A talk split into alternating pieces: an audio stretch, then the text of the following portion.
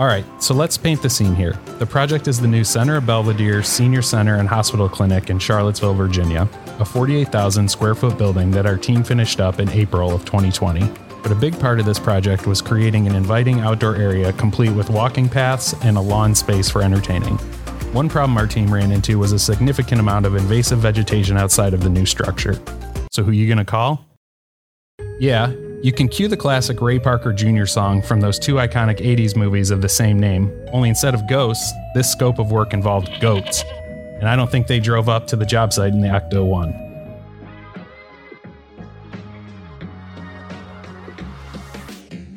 Utilizing goats to clear vegetation on a steep hillside to save on manpower and ensure safety. We've done that.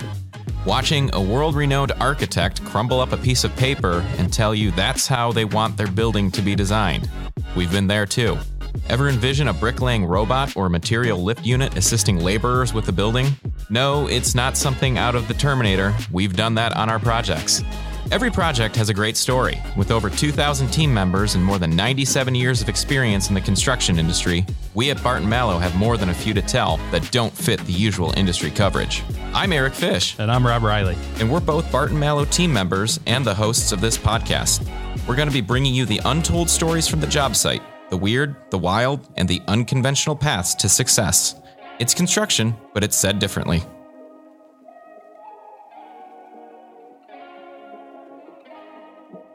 Welcome to episode one of Said Differently, a Barton Malow podcast. And today we're going to be talking about goats. Wait, goats? Yes, goats. But no, we're not taking you on a live adventure down to Old McDonald's farm. We'll be discussing the value of using goats for land clearing purposes, specifically as it pertains to construction sites, and even more specifically as it went down on one of our Virginia projects about two years ago. In September 2019, we called in the Goat Busters and we watched in awe as about 50 goats cleared out various invasive plant species over the course of a week. You've heard infotainment, but consider this agritainment. Get it? Agriculture and entertainment? At least that's how our first guest describes it.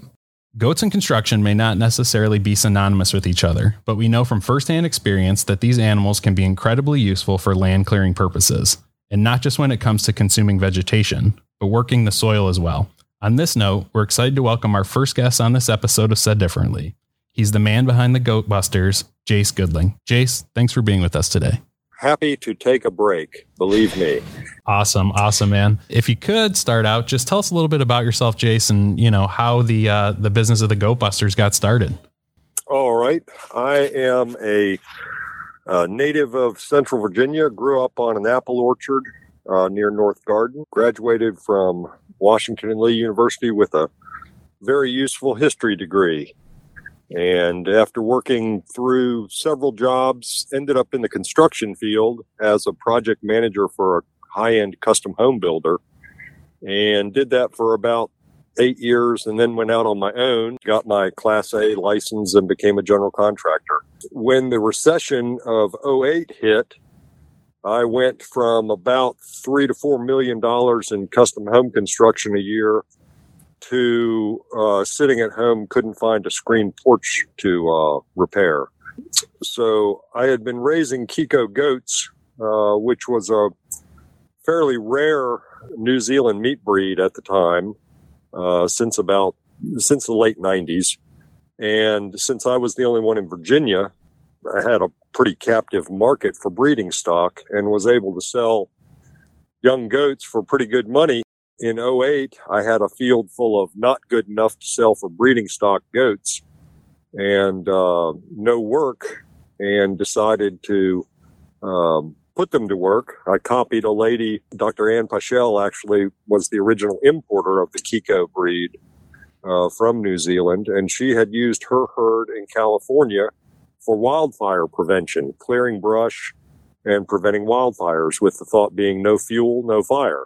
Mm-hmm. And I had checked out her website and saw photos of aerial photos of massive areas of black charred land where the wildfires had gone through. And then there'd be one little pristine green postage stamp in the middle where the goats had been. And you can see right where the fire came right up to the edge of it and ran out of stuff to burn. And I thought, well, there's an there's another niche.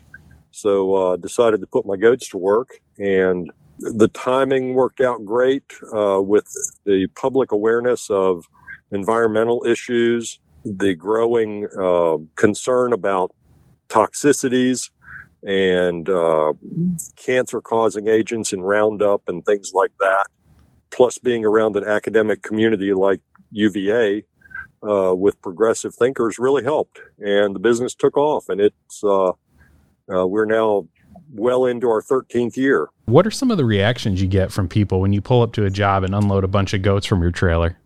Are we talking like phones out filming kind of excitement? Absolutely. Absolutely. The arrival of the goats to a job, there's an intrigue that exists. So everybody's curious about what's going to happen.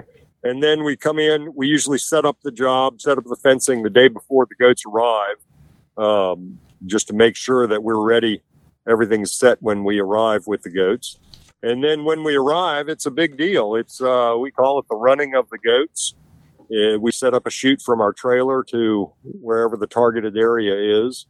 And um, when we turn them loose, there is a cheering crowd of folks with cameras out recording and um, just having a good old time as the goats run off the trailer and get to work. That's awesome.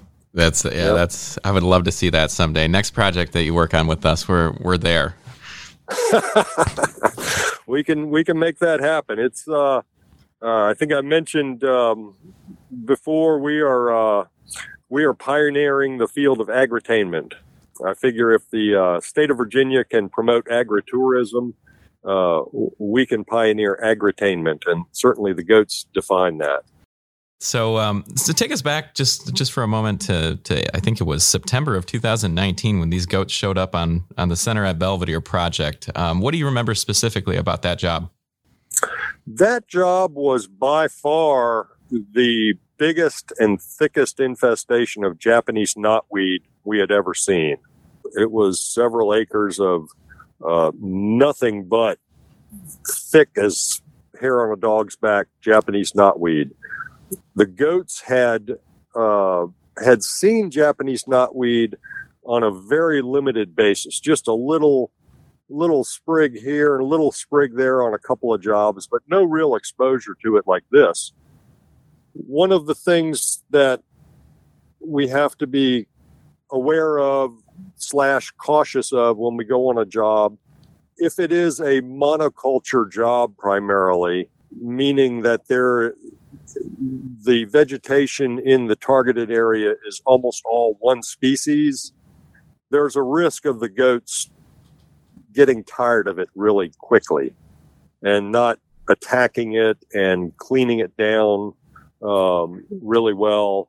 Uh, they end up walking a lot of it down, which requires us to come back after they leave and and uh, finish knocking it down manually.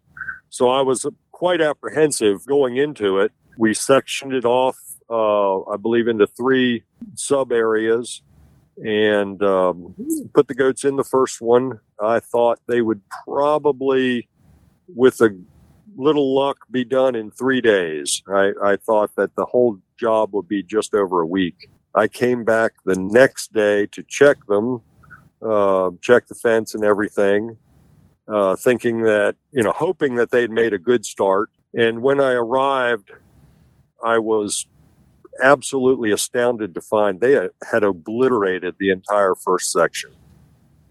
They had gone at that Japanese knotweed like it was cotton candy.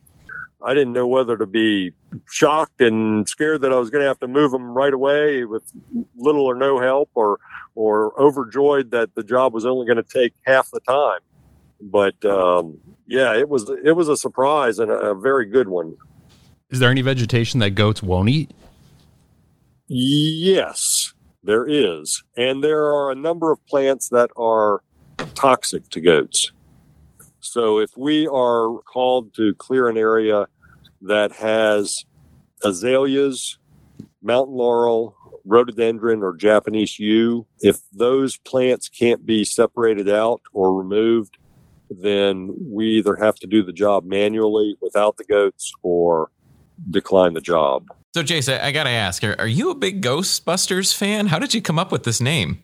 my wife and I were sitting on the porch drinking some wine, trying to figure out what to do. And I said, "Well, I'll put the goats goats to work." And we thought up, you know, we were tipsy enough to think up funny names, and Goat Busters just came out.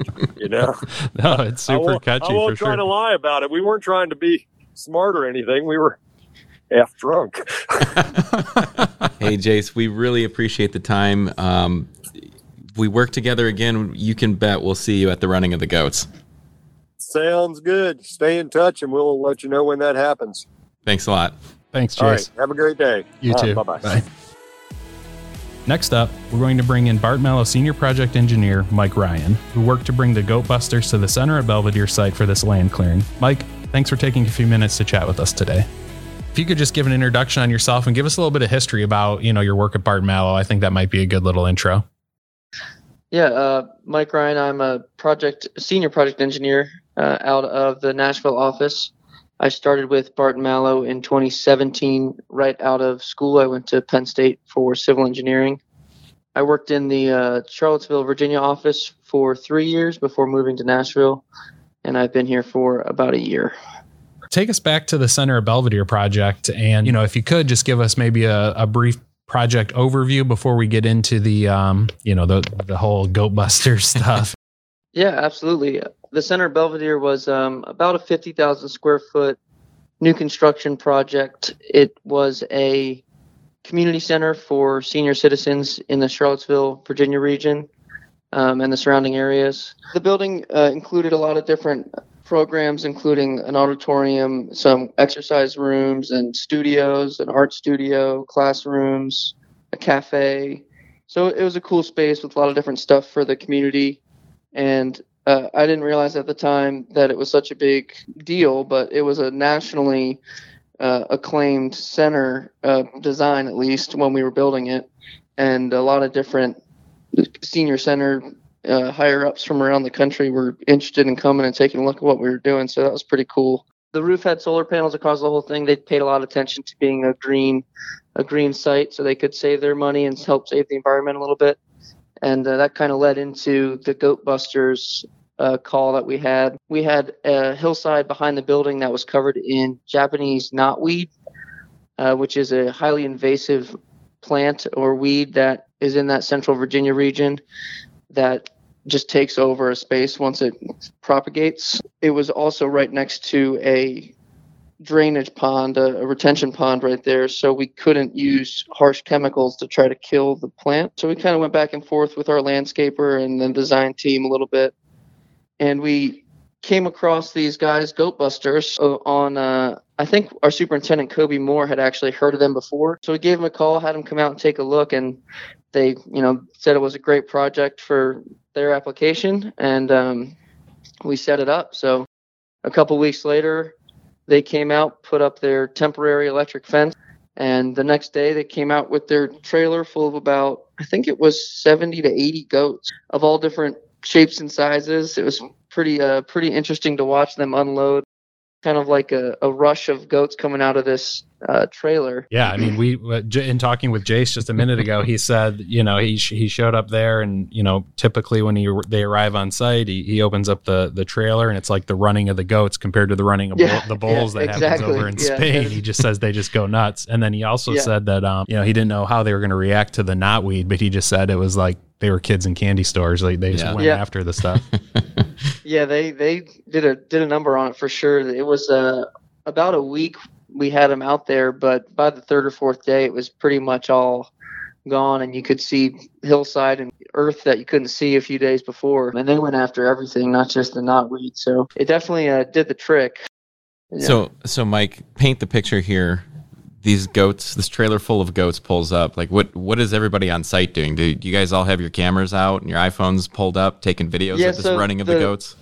we were we were trying our best to keep it uh, a little low key so we didn't lose production for too long from the whole site. But our project team was out there.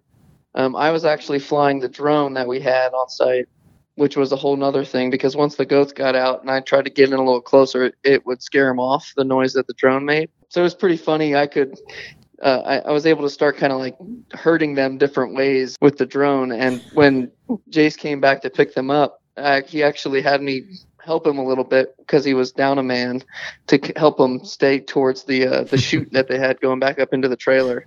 What did the client think? Oh yeah, they loved it. Uh, the center, I know uh, Peter was the the head of the center at the time. I think he still is.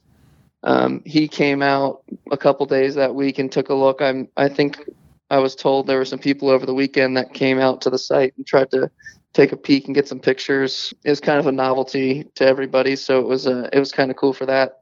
And actually, once we once they finished once we finished the building and they moved in, uh, we got a little portrait uh, watercolor of a goat and we sent it to them for them to hang up in one of their hallways. So I think that's in the center somewhere. We had a great relationship with them and we're able to thankfully give them a, a great product and they're very happy in their new space. And uh, I'm glad we could use some new or unique uh, methods to get some of the work done and show how Barton Malow can think outside the box and, and solve problems and be a, a little bit different than some of the other contractors out there. Hey, Mike, before you leave, what do Yeah. uh, what do Billies like to eat for breakfast? What? Goat meal.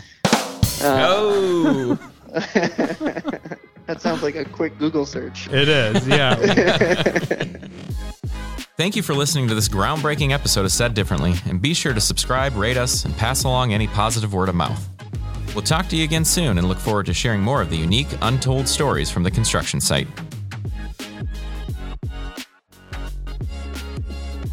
Said Differently is a Barton Malow podcast. For more information on Goatbusters, go to vagoatbusters.com. For more information on the Center at Belvedere, go to thecentercville.org. The Center, C B I L L E dot org. To see the goats in action and this method of land clearing, visit bartonmalow.com slash said differently. This is Said Differently, a Barton Malow podcast.